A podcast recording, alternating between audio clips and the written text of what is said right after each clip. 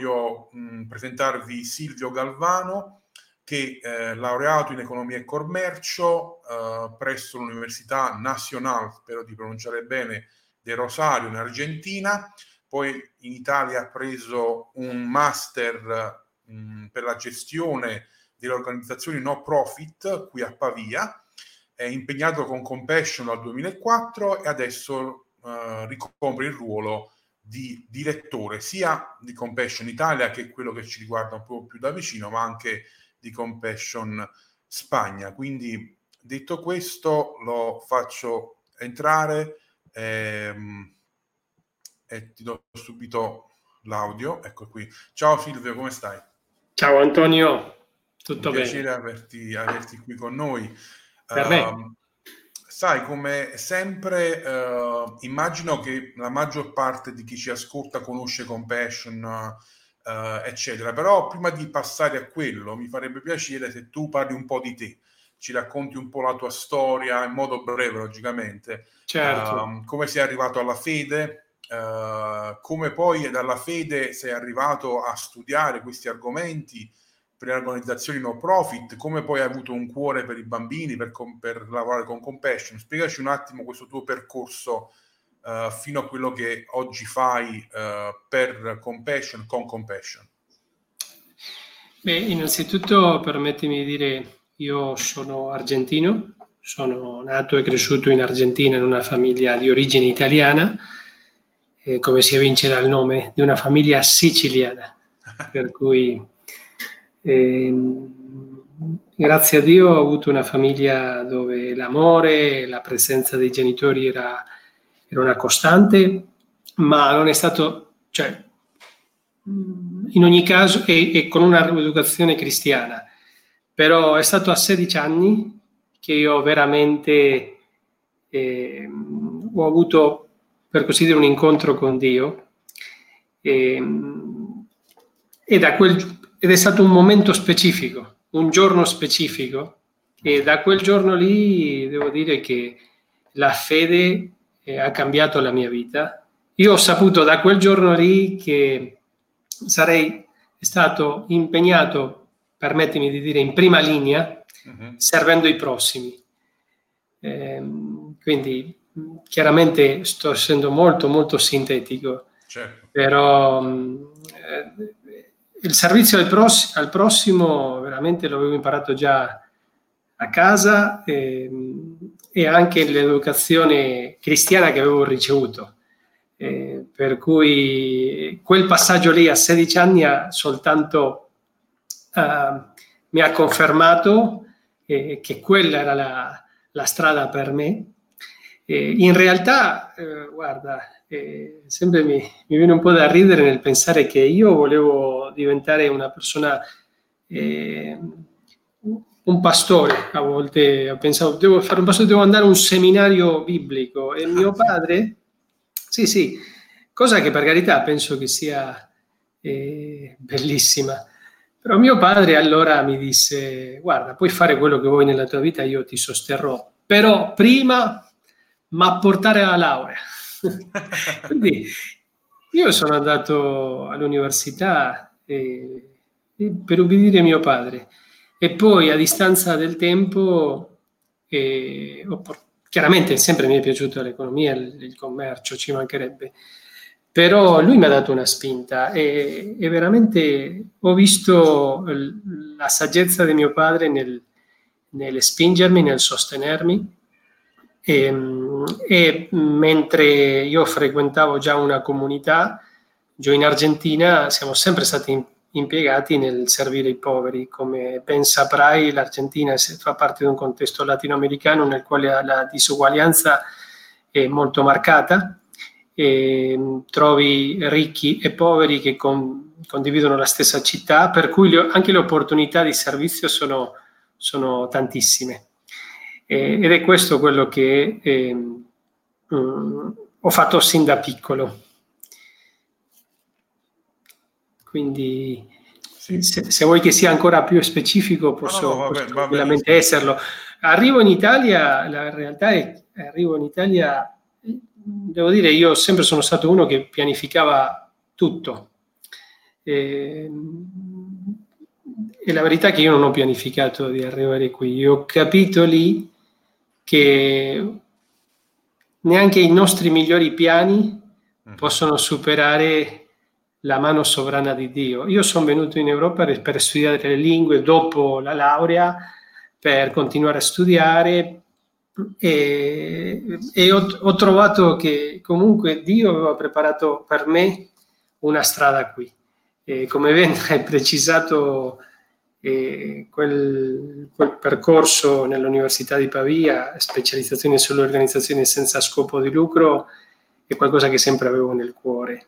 Eh, però sono sincero, io non volevo assolutamente impegnarmi in un'organizzazione cristiana, eh, ma ti dico il perché, perché immaginavo, eh, cioè la mia idea era posso maturare, acquisire un'esperienza in un contesto consolidato, professionale, che mm, si prende a cura la tutela dei minori, dei bambini, dei bisognosi e un giorno applicare quell'esperienza acquisita, maturata a un contesto anche di servizio dentro della Chiesa. Uh-huh. E, una curiosità, io ero tan, talmente organizzato che il master mi aveva trovato un'opportunità di stage, però io volevo sfidare quell'opportunità e ho cercato un'organizzazione per conto mio e nel mio quaderno avevo scritto 51 onlus ONG alle quali avevo mandato il mio curriculum. Compassion non c'è in quella lista, quindi mm. tuttora io non so come mai sono finito a contattare Compassion. La questione è che per farla breve, eh, sono venuto qui un giorno, sono stato sei ore, è stato un colloquio un po' lungo, eh, però lì ho capito che Dio mi chiamava a servirlo qui.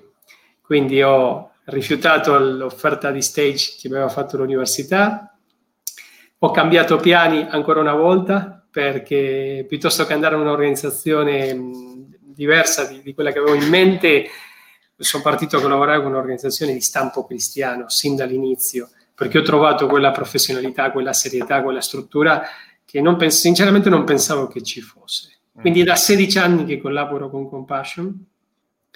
E, um, è stato un percorso bellissimo. E collaborare con questa missione è davvero affascinante, è davvero anche è una sfida e, e non è facile, e spesso è difficile eh, per motivi che posso anche spiegare più in dettaglio però mh, per me non è questo un, un, lavoro, questo è molto di più, certo. è una missione. E difficilmente posso staccare eh, ciò che sono le competenze acquisite o maturate, lo studio, da quello che è la mia fede e la vocazione. Per me non, non, possono dividersi. Ci parli un pochino di... Uh cos'è Compassion, cosa fa, cosa ti propone di fare, i progetti in atto, i progetti futuri. Um, sì, un attimo per avere una panoramica generale per chi non conosce questa organizzazione cristiana che opera nel campo sociale. Mm, permettimi di fare un cenno storico brevissimo certo. che spie- spiega il presente. Compassion è nata nel 1952 dopo la, la guerra tra le due Coree, Corea di ciò che è adesso Corea del Nord e Corea del Sud. E c'era un missionario eh, chiamato Everett Swanson che andò dagli Stati Uniti in Corea del Sud con l'idea di aiutare eh, le truppe americane, però essendo in Corea vide che c'era un bisogno maggiore a quello dei soldati, era il bisogno degli orfani quindi tornando negli Stati Uniti ho detto dobbiamo fare qualcosa. E mentre era in Corea eh, lui ha avuto dentro di sé sentito eh, il riferimento a un testo che esiste nella, nella Bibbia che dice che Gesù vedendo eh, la moltitudine delle persone ebbe, compassione. Ed è proprio quello ciò che lui in cuor suo sentì, cioè in altre parole ciò che stava sentendo era che eh, c'era una cosa che lui non poteva assolutamente eh, fare ed era far niente. Far niente non era una scelta, era un sentimento che veniva proprio di dentro, devo fare qualcosa. Non so neanche cosa, ma qualcosa devo fare. Io non posso permettere che questa situazione non cambi. E questo diede luogo sia al nome della nostra Onlus Compassion, che si ricollega a quell'esperienza che lui ha avuto, eh, quella fiamma che è partita dal cuore di una persona. Eh, e la faccio brevissima, ad arrivare ad oggi che aiutiamo 2 milioni di bambini a distanza di 70 anni. No? Wow. E anche mi piace raccontare questa esperienza perché non dovremmo mai eh, eh, diminuire i piccoli inizi, mm. perché non sappiamo mai che cosa può succedere dopo. Questo è stato un piccolo inizio per oggi arrivare a 2 milioni di bambini. Per carità, eh, è una storia lunga e bella. Compassion è un ministero uh, impronta, l'impronta di questo missionario, per cui è un'impronta cristiana eh, si occupa di liberare i bambini eh, dalla povertà nel nome di Gesù. Eh, per cui questa frase definisce molte cose. Innanzitutto aiutiamo i bambini, eh, il nostro intervento è verso ciò che almeno le Nazioni Unite definis- definiscono come bambini, quindi fino a 18 anni, eh, e anche un, direi fino al completamento della scuola superiore in linee generali, sin dal, dalla gravidanza de, de, della mamma. Mm-hmm. E, per cui anche definisce chi non aiutiamo. Noi non aiutiamo particolarmente anziani o adulti, anche se loro hanno tanto bisogno. Quindi i bambini, il, il fatto che, lo, che, diciamo che lo aiutiamo nel nome, li aiutiamo nel nome di Gesù, e questo significa diverse cose e innanzitutto eh, Compassion non possiede nessun centro di sviluppo infantile, si appoggia e fa una collaborazione con chiese protestanti evangeliche nel territorio e si mette accanto a loro per eh, liberare i bambini dalla povertà. Mm. Quindi eh, ogni centro compassion, a volte uno neanche se ne accorge che è un centro compassion perché sono attori locali, sono comunità ecclesia- ecclesiastiche locali, personale locale che eh, fornisce questo servizio ai bambini.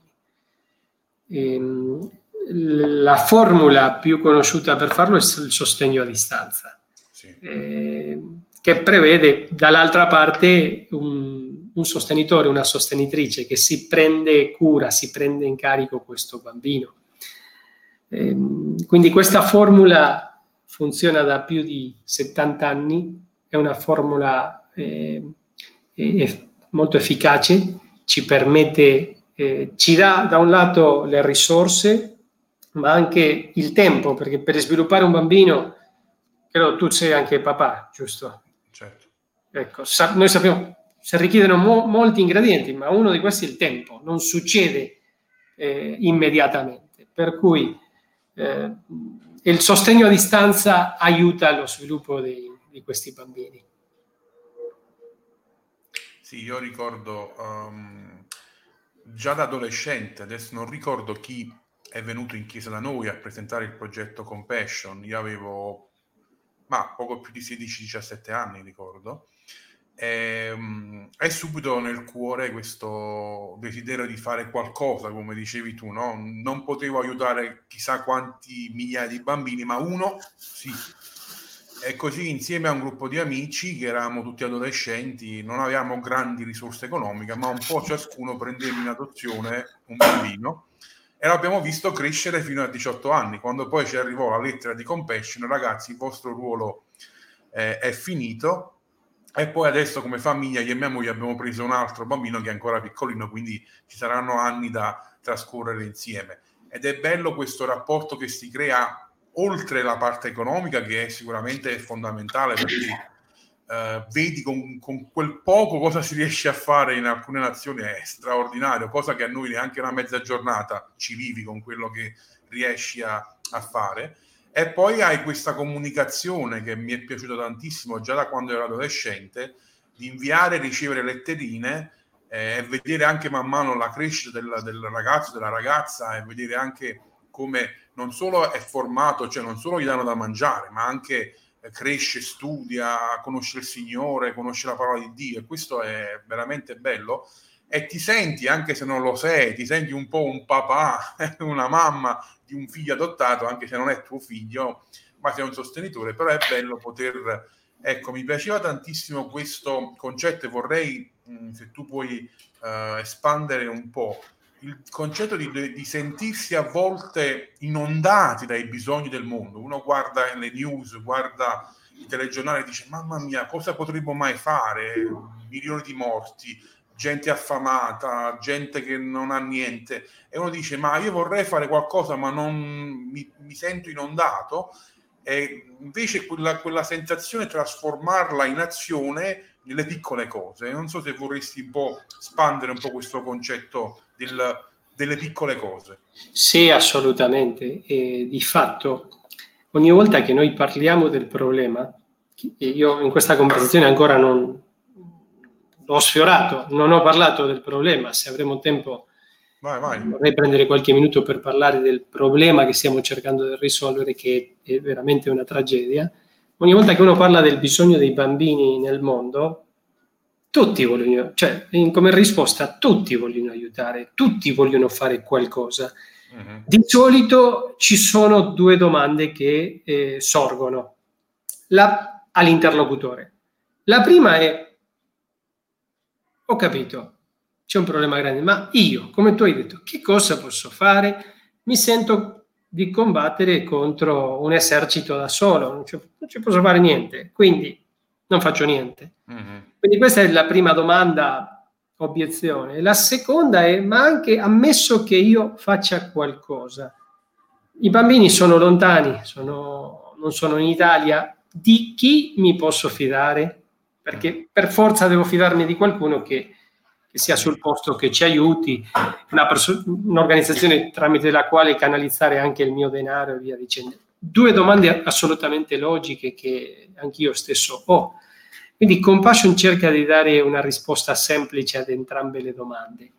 Che cosa posso fare? Beh, probabilmente non posso cambiare eh, il mondo dei bambini, eh, però posso cambiare il mondo per un bambino. Mm. Questo già forse è più alla mia portata. Non posso aiutare mille, ma uno forse sì, forse questo è alla mia portata. Quindi il sostegno a distanza ti permette di aiutare uno, concreto, un bambino che tu saprai chi è, dove abita, un bambino o bambina, col quale potrai, col quale, con la quale potrai stabilire un rapporto epistolare come menzionavi. La seconda di chi fidarti, anche lì Compassion entra in scena forte, eh, essendo un'organizzazione, come ho detto prima, a stampo protestante, la trasparenza, la gestione responsabile delle risorse è, è una carta che Compassion gioca forte sul, sul tavolo eh, per costruire fiducia col donatore, vogliamo lavorare in totale trasparenza, utilizzare l'80% del, delle risorse del Ministero in favore dello sviluppo infantile dei bambini. Per cui due domande e due risposte eh, veloci. Che cosa posso fare? Puoi sostenere un bambino. Di chi mi posso fidare? Compassion, ti puoi fidare. Per carità, noi non siamo gli unici operatori. Ce ne sono anche altri, eh, ce ne sono anche altri molto seri e molto validi anche. Però questa è la nostra proposta eh, nei confronti di chi vuole impegnarsi.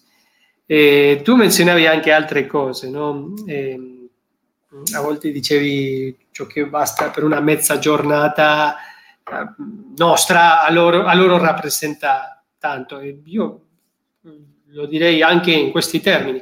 Il mio 1% delle risorse può significare il 100% delle risorse per, per un bambino.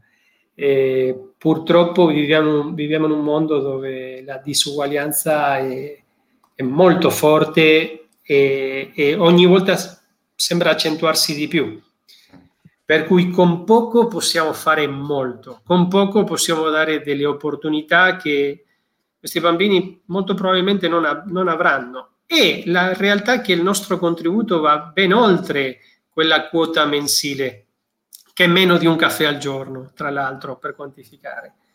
Eh, perché il fatto che, un, e io l'ho visto questo, questo l'ho visto e questo mi ha, mi ha colpito parecchio, il fatto che un bambino sappia che c'è una persona dall'altra parte del mondo che sta facendo possibile che lui mm. frequenti il centro. Già questo è un messaggio molto forte. Certo. Eh, vuol dire che hai valore per qualcuno, che c'è qualcuno che crede in te. Eh, in più, se a questo aggiungiamo una lettera dove questi principi sono rafforzati, ciò che può succedere nella mente e nel cuore di un bambino solo Dio lo sa. Io ho sentito storie tutti gli anni di ormai adulti che ci raccontavano di come la loro vita è cambiata grazie a una lettera. Mm. Ma ci capita anche a noi, spesso anche in una giornata un po' grigia, un po' scura, magari ci arriva un messaggio di testo nel, nel momento giusto e ci cambia il giorno, a volte ci cambia la vita, ci sono parole ricevute nel momento giusto che ci hanno dato la raddrizzata di cui avevamo bisogno. Immaginiamo questo in un bambino. Poi i bambini che noi, eh, la, l'ammissione dei bambini al centro compassion è selettiva purtroppo. E qui mi inizio a collegare gli argomenti. Ho detto che lavorare con compassion è bellissimo, ma è anche difficile e duro, perché purtroppo non riusciamo ad aiutare tutti. Mm. Il criterio di selezione è quello che ci consente di scegliere i bambini che hanno più bisogno. Quindi un bambino, un bambino che è orfano avrà la precedenza per fare un esempio. Eh, un bambino che appartiene a un nucleo familiare con molti fratelli avrà anche la precedenza. Cerchiamo di rilevare il livello economico della famiglia, anche questo rientra in una specie di ranking, chi guadagna meno come nucleo familiare ha la precedenza. Certo. Eh, quindi Silvio ti volevo chiedere a questo punto se puoi espandere un po' il problema generale qual è, perché noi a volte non ci rendiamo conto, abbiamo un'idea di povertà lontana da quella che invece in altre nazioni si vive e purtroppo chi ne paga di più le conseguenze sono spesso anche proprio i bambini. Assolutamente, assolutamente. Eh, se pensiamo all'unione di due circoli, che hanno una, un punto in comune e pensiamo a due popolazioni vulnerabili del nostro mondo e pensiamo da una parte abbiamo i bambini, i bambini sono vulnerabili per, per Costituzione, eh, malgrado hanno un valore incommensurabile, i bambini sono particolarmente vulnerabili. Certo. E questa vulnerabilità è dovuta anche al loro disegno. Tutti alla nascita siamo dipendenti, non siamo autosufficienti, abbiamo bisogno di, di un adulto. Quindi i bambini sono una categoria di persone vulnerabili, ma anche i poveri, indipendentemente dalla loro età, sono vulnerabili, facilmente sfruttabili, eh, è facile manipolarli, eh, indipendentemente dall'età. Per ora i bambini in povertà sono la popolazione più vulnerabile al mondo. E, ehm, e entrando un pochettino di più nel, nel, tema e diventando anche un pochettino più tecnico, eh, ci sono molte forme di povertà, però partiamo dalla povertà economica. Non è l'unica forma di povertà. Poi anche vorrei dire qualcosa sulla nostra povertà. Vai. Possiamo avere in Occidente. Eh, so, solo scusami, mi ricordi il riferimento tempo? Eh, sì, abbiamo ancora, sì, abbiamo ancora buoni 20 minuti, quindi tranquillo. Bene, ok, quindi ehm, cerco di essere veloce. Secondo Mon- la Banca Mondiale nel mondo ci sono dei 7 miliardi e passa di abitanti, un miliardo sono bambini che vivono in povertà, ovvero sia che appartengono a nuclei familiari dove l'ingresso è inferiore a 5 dollari al giorno. Di questo miliardo, un miliardo, un miliardo. Di questo miliardo ce ne sono 400 milioni di bambini che vivono in estrema povertà. La definizione tecnica economica è quello, sono i bambini che appartengono a nuclei familiari con ingressi economici inferiori al dollaro e 90 al giorno. Dollaro 90 al giorno. E io sento parlare di queste cifre e la prima cosa che provo, devo dire la verità, è vergogna. Certo. Io, mi, io provo vergogna di... ma non, ti direi non solo in quanto cristiano, come essere umano. Io mi vergogno di appartenere a una razza umana che permette questo, che permette che un miliardo di bambini vivano in povertà. Questo è inaccettabile. Questo non, non, non, non è possibile. E, e, la vulnerabilità di, di, di questi bambini eh, ha, ha, tantissime faccettature, tantissime caratteristiche e, e permettimi enumerare alcune di queste vulnerabilità. Quindi l'economica è una, chiaramente la, la povertà economica si porta indietro tantissime conseguenze, la mancanza di accesso a cibo, a cure mediche, eh, all'educazione. Eh, e in alcuni contesti, permettimi, eh, anche dei diritti. Basta pensare che ci sono, secondo le Nazioni Unite, circa 200 milioni di bambini che non sono stati registrati anagraficamente, mm. ovvero sia persone senza un'identità. C'è un detto, eh, eh, lo ha detto Dietrich Vanöf, eh, mi scuserai per la pronuncia, lui ha detto che il senso morale di una società si misura su ciò che fa per i suoi bambini. E se questo è vero, allora dobbiamo dire che il nostro mondo si trova in un problema morale non, non, non indifferente. Eh, ma pensiamo anche alla vulnerabilità dei bambini orfani. Cioè, i genitori, noi giochiamo un ruolo fondamentale nel ridurre le, bambini, le vulnerabilità ai quali i bambini sono esposti. E quindi la morte di un genitore è una, un'esperienza traumatica per un bambino, gli produce insicurezza, ansietà, solitudine, certo. la mancanza di un senso di appartenenza, rabbia, in alcuni casi anche un senso di colpa. E, e, dall'altra parte bisogna dire che genitori che lottano con delle dipendenze, alcol, malattie mentali, creano spesso una vulnerabilità simile a quella degli orfani. Una menzione speciale eh, la voglio fare nei, nei confronti delle bambine. Mm. Eh, io la prima cosa che ho voluto fare è sostenere una bambina. E Compassion dà questa possibilità di scegliere anche il sesso, la nazione del bambino, cioè se è un maschietto o una femminuccia, eh, la nazione. Cerchiamo di venire incontro ai desideri del sostenitore, anche se la maggioranza dei sostenitori dicono io non voglio scegliere nessun bambino, questo è imbarazzante datemi chi ha bisogno. Certo. Io sono sincero, io volevo sostenere una bambina perché le bambine sono particolarmente vulnerabili mm. e devono fare i conti con la discriminazione e le minacce anche prima di nascere, perché molti danno le loro figlie eh, o molti preferiscono un bambino che la bambina. Eh, molti danno le loro figlie in matrimonio in scambio di un prezzo. Ogni anno circa 14 milioni di bambine di età inferiore di 18 anni si sposano senza poter esprimere il loro parere in merito.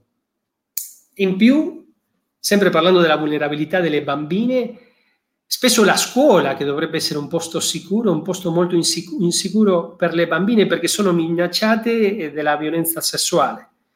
E questa diventa, diventa un circolo vizioso perché questa, questo rischio è una ragione per la quale non mandarle a scuola. Mm.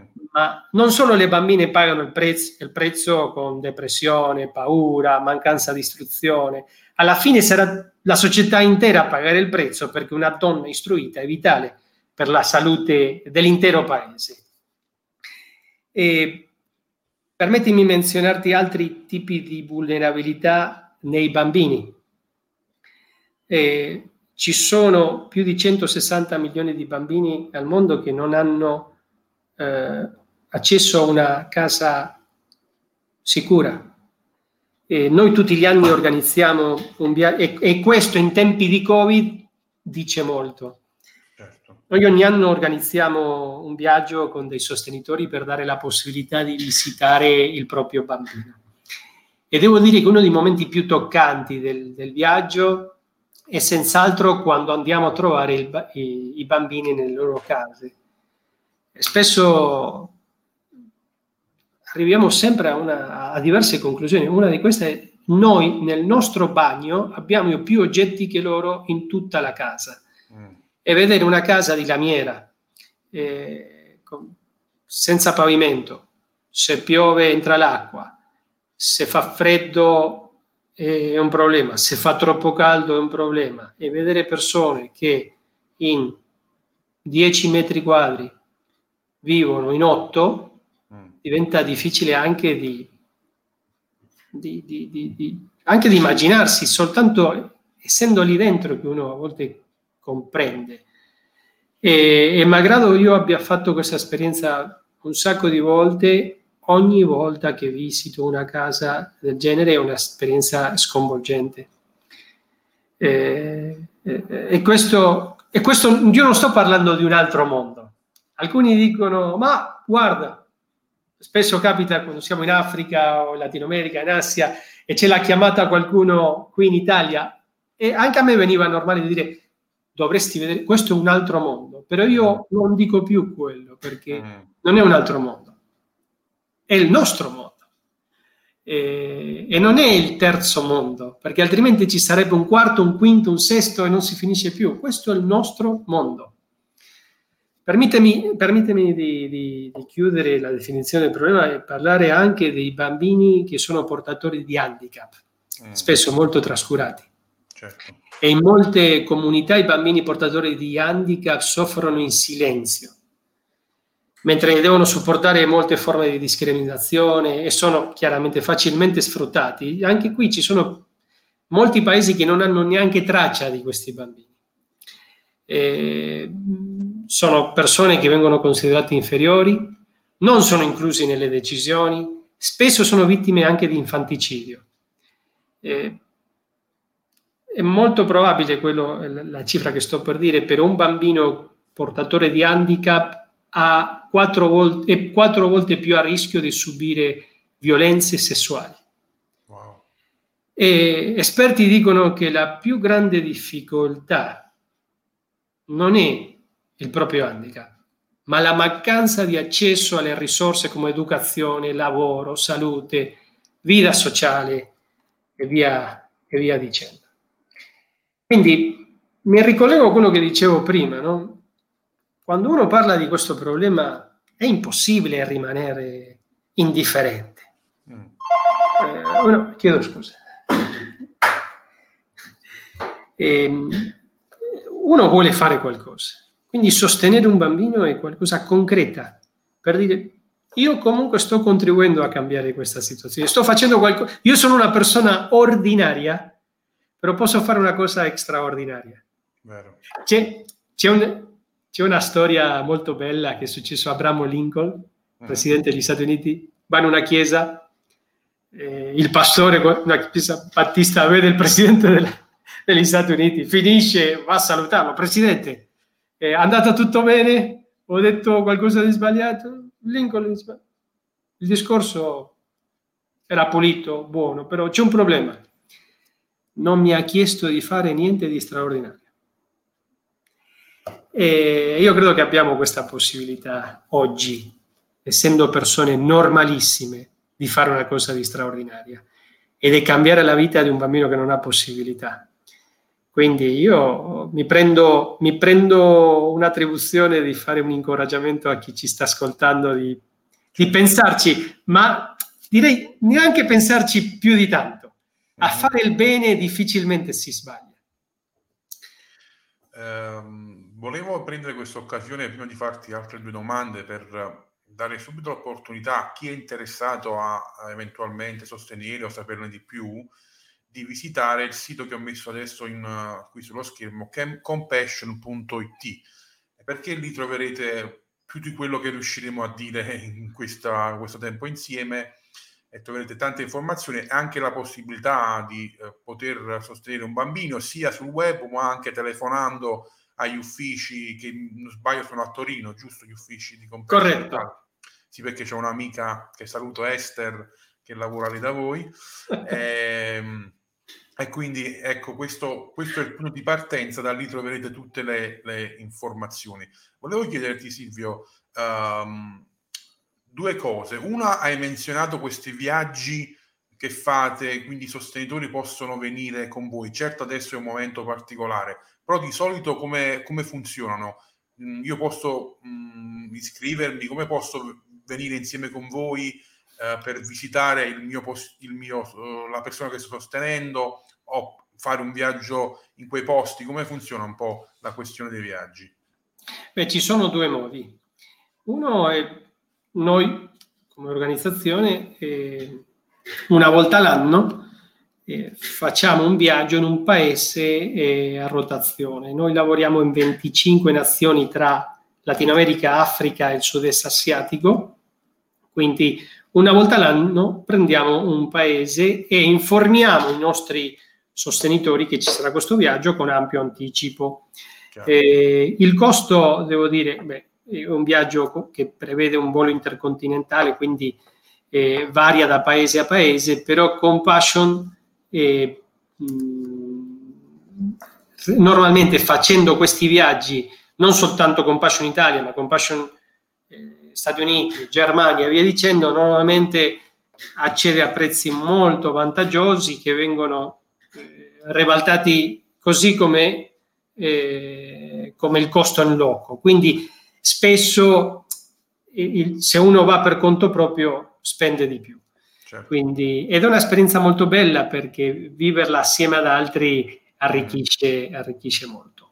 Però dall'altra parte, questa è una, eh, devo dire che questa è anche una nostra caratteristica come compassion, e chiunque può andare a trovare il bambino o la bambina che sostiene, ehm, mm, anzi, il, il, sostenitore che può chiaramente è incoraggiato a farlo. Noi per proteggere eh, l'infanzia dobbiamo saperlo in anticipo. Eh, non è possibile incontrare il bambino o la bambina da soli per, per motivi di, di, protezione dell'infanzia. E, e, aggiungerei che neanche incoraggiamo che il fatto che dei bambini vengano in visita in Italia. E la nostra visione è che i bambini siano aiutati e sviluppati nel loro posto e mm. possano essere una benedizione per la propria nazione.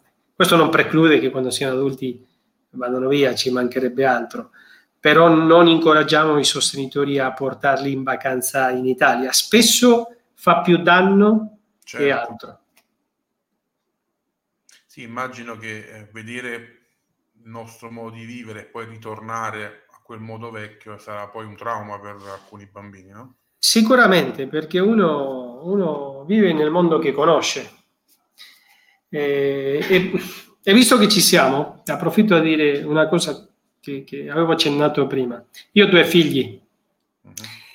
e loro non hanno la sfida della povertà perché vivono in Italia.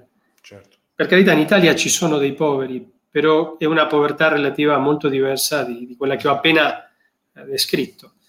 E, ehm, e la, la, sfida che, ho, che sento come papà è la sfida della prosperità e malgrado noi siamo una famiglia comune, io vengo in bicicletta al lavoro, cioè eh, sono una tipica persona di, di classe media italiana, però se confrontiamo il nostro standard di vita con il resto de, dell'umanità, noi viviamo nell'abbondanza e nella prosperità. È così. E, e per i nostri bambini questa è una grande sfida, perché spesso hanno una crisi di significato importantissimo mm. i nostri figli. Per cui per me trasmettere il valore della solidarietà è fondamentale, anche unito a, a quello della fede. Però c'è una, c'è un'inchiesta che fa eh, un istituto Barna negli Stati Uniti, che forse conosci, eh, che mh, ha fatto su ragazzi di 16 a 26 anni che cosa, inter- che cosa occupa eh, la tua preoccupazione, il tuo interesse. La maggioranza ha detto il significato, avere significato in questa vita. Questo è, e il significato, e parallelamente c'è un'altra, eh, un'altra ricerca che dice che l'85% della popolazione, questo negli Stati Uniti, però penso che non sarà molto diverso in altri contesti occidentali, l'85% della popolazione non crede nelle verità assolute. Mm. E devo dire, e qui questo esprimo il mio parere personale dal punto di vista della fede, è molto difficile avere un significato in assenza di verità assolute. Eh, che, cioè, e quindi torno al discorso dei, dei, dei, nostri figli qui.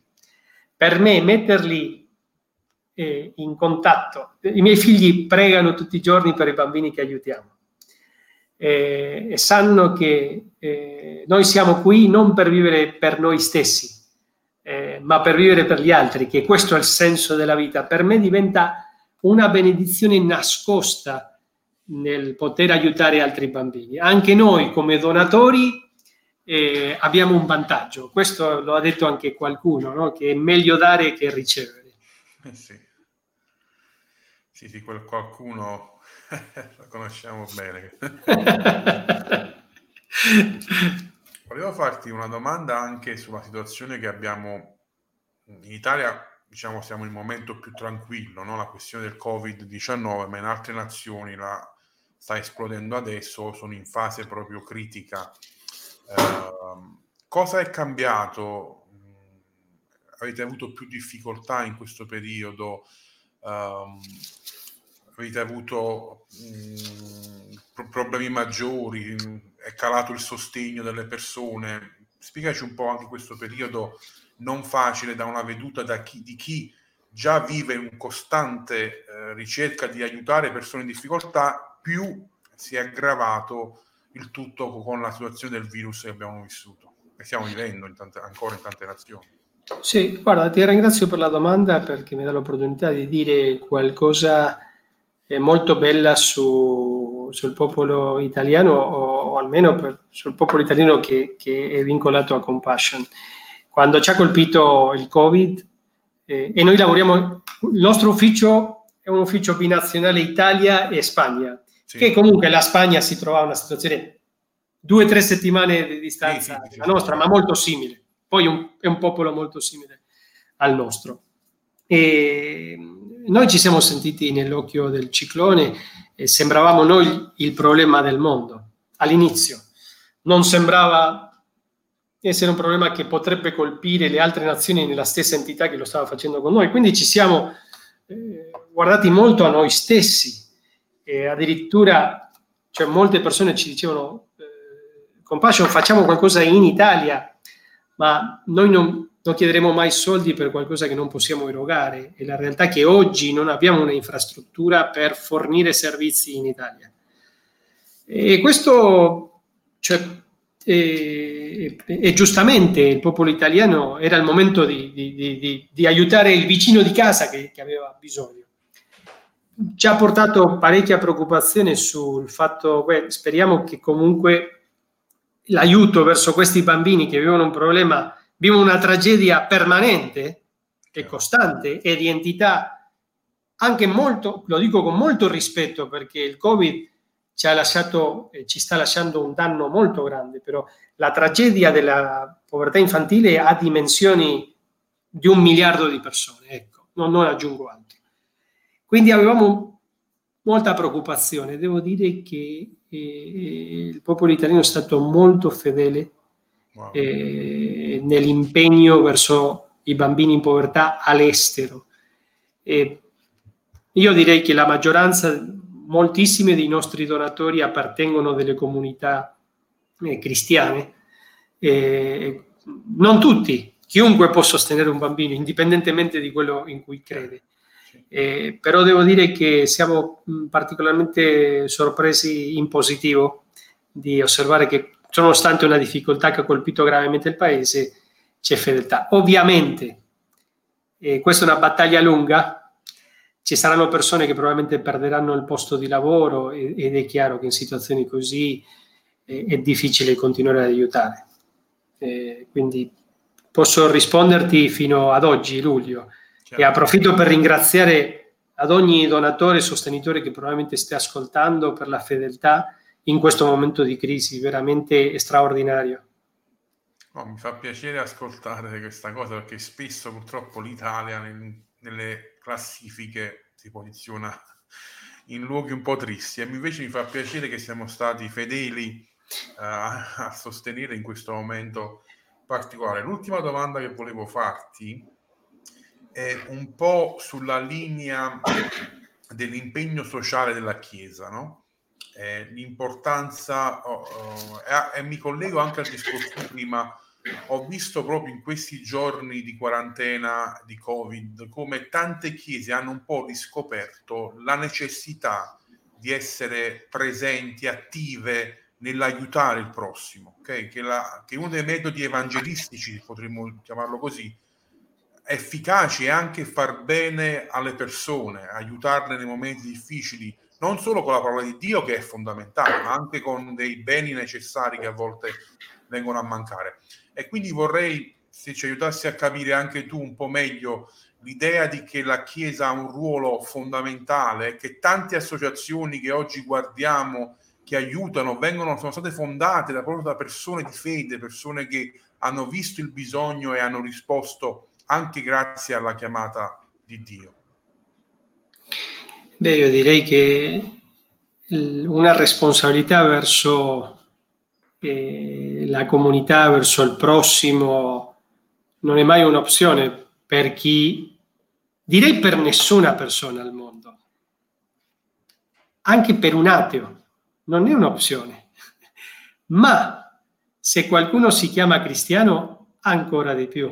Io direi che chi si riconosce cristiano ha probabilmente maggiore responsabilità, perché fa riferimento a un capo che ha fatto della sua vita l'esempio, eh, essendo in Gesù Cristo il, il, il riferimento, eh, lui avuto un problema in terra e no, non restò in cielo eh, e non ci parlò tramite Zoom, divenne carne, no? Quindi l'esempio del cristianesimo è, è Gesù Cristo diventato carne, carne con il problema. Questo, questo, Gesù Cristo è l'esempio de, della missione, non c'è un altro esempio. È lui, noi dobbiamo diventare carne, dobbiamo sporcarci le mani, dobbiamo puzzare uh-huh. per aiutare gli altri, non c'è scelta.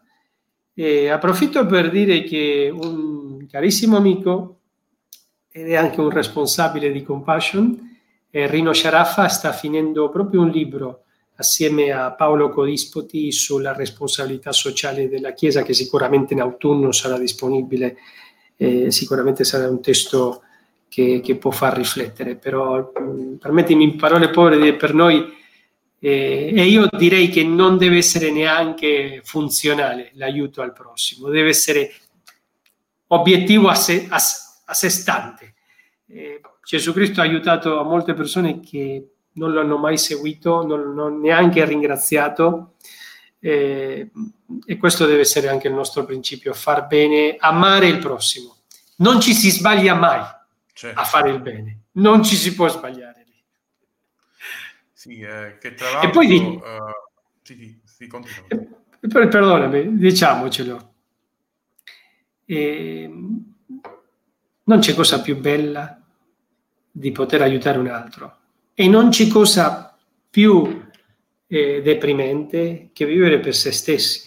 Mm, eh, per carità, ci sono quadri depressivi che sono dovuti a, a fattori anche eh, fisici, eh, non sto banalizzando nessun problema per carità, eh, la depressione è anche una malattia, però c'è un livello di, non so se chiamarlo di depressione, però c'è un livello di stanchezza, di svuotamento di noi stessi, spesso verificato in società occidentale dove c'è molto cibo, dove c'è molta ricchezza, ma c'è un livello di, di, di questa angoscia esistenziale che è dovuta all'egoismo, è dovuta al vivere per noi stessi e basta. Mm. Eh, per cui una buona ricetta è andare in, oggi no, non si può, andare in ospedale a visitare gli infermi, andare a trovare gli anziani, andare ad aiutare il bambino bisognoso. Eh, non lo dico di farlo per, per, curarci noi stessi, però attenzione che, che ti farà, di riflesso farà del bene. Sì, penso che l'esperienza un po' di tutti quelli che si sono trovati in, nel dare qualcosa e alla fine tornare a casa dove hai ricevuto più di, di quello che hai dato. E questa è la straordinarietà del principio che è più bello dare che ricevere, perché Gesù sapeva che nel dare ricevi di più di quanto tu stai dando, è qualcosa di straordinario. Mi fa piacere che hai menzionato anche il libro, forse non sapevi che mi hanno chiesto Paolo e Rino di fare la prefazione, quindi... Eh...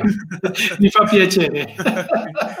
quindi sarà sicuramente un, un libro importante che spero serva, e sono, anzi sono certo servirà per eh, ancora di più rafforzare il concetto dell'importanza dell'attività sociale, che poi alla fine è un termine che ne usiamo, ma è l'attività spirituale della Chiesa, è anche quella, cioè non, è, non sono due cose distinte e separate. La, usiamo noi dei termini per capirci, ma nella visione di Dio l'attività della Chiesa è quella che raggiunge i perduti in, in tutti gli ambiti e tutte le difficoltà.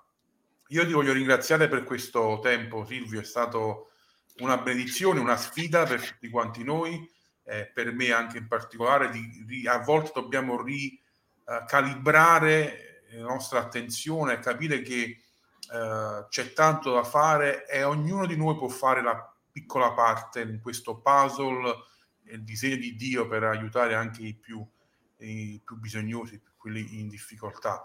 Eh, voglio ricordare che quindi il sito compassion.it per chi fosse interessato a saperne di più, a sostenere un bambino eh, e vi sfido proprio in questo momento difficile di fare questa sfida, di poter eh, aiutare chi, come diceva anche Silvio, è in una situazione anche peggiore di quella che stiamo vivendo.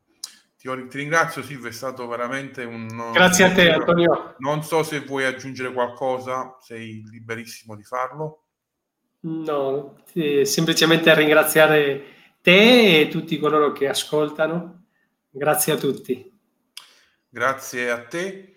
Ok, um, come sempre vi saluto dicendo che questo video rimarrà uh, su Facebook, quindi potete condividerlo con i vostri amici per vederlo anche in differita, eh, perché lo so che non sempre riusciamo a prendere tutti nelle dirette perché ci sono vari impegni a volte negli orari, nei giorni scelti, ma la bella possibilità è quello di poterlo riguardare poi su Facebook. Dico anche che abbiamo lanciato da alcune settimane un podcast ehm, dove potete ascoltare solo l'audio. Quindi metteremo l'audio anche mh, dopo che avete visto questo video, dopo un paio di giorni dalla data di oggi, e in modo che eh, per chi ha, non ha possibilità di stare ecco 54 minuti, 55 minuti davanti a uno schermo, ma può mettere delle cuffiette durante il lavoro, durante la guida, eh, verso il lavoro o altre cose, il podcast è una soluzione ideale per ascoltare, tanto le nostre facce non è che sono così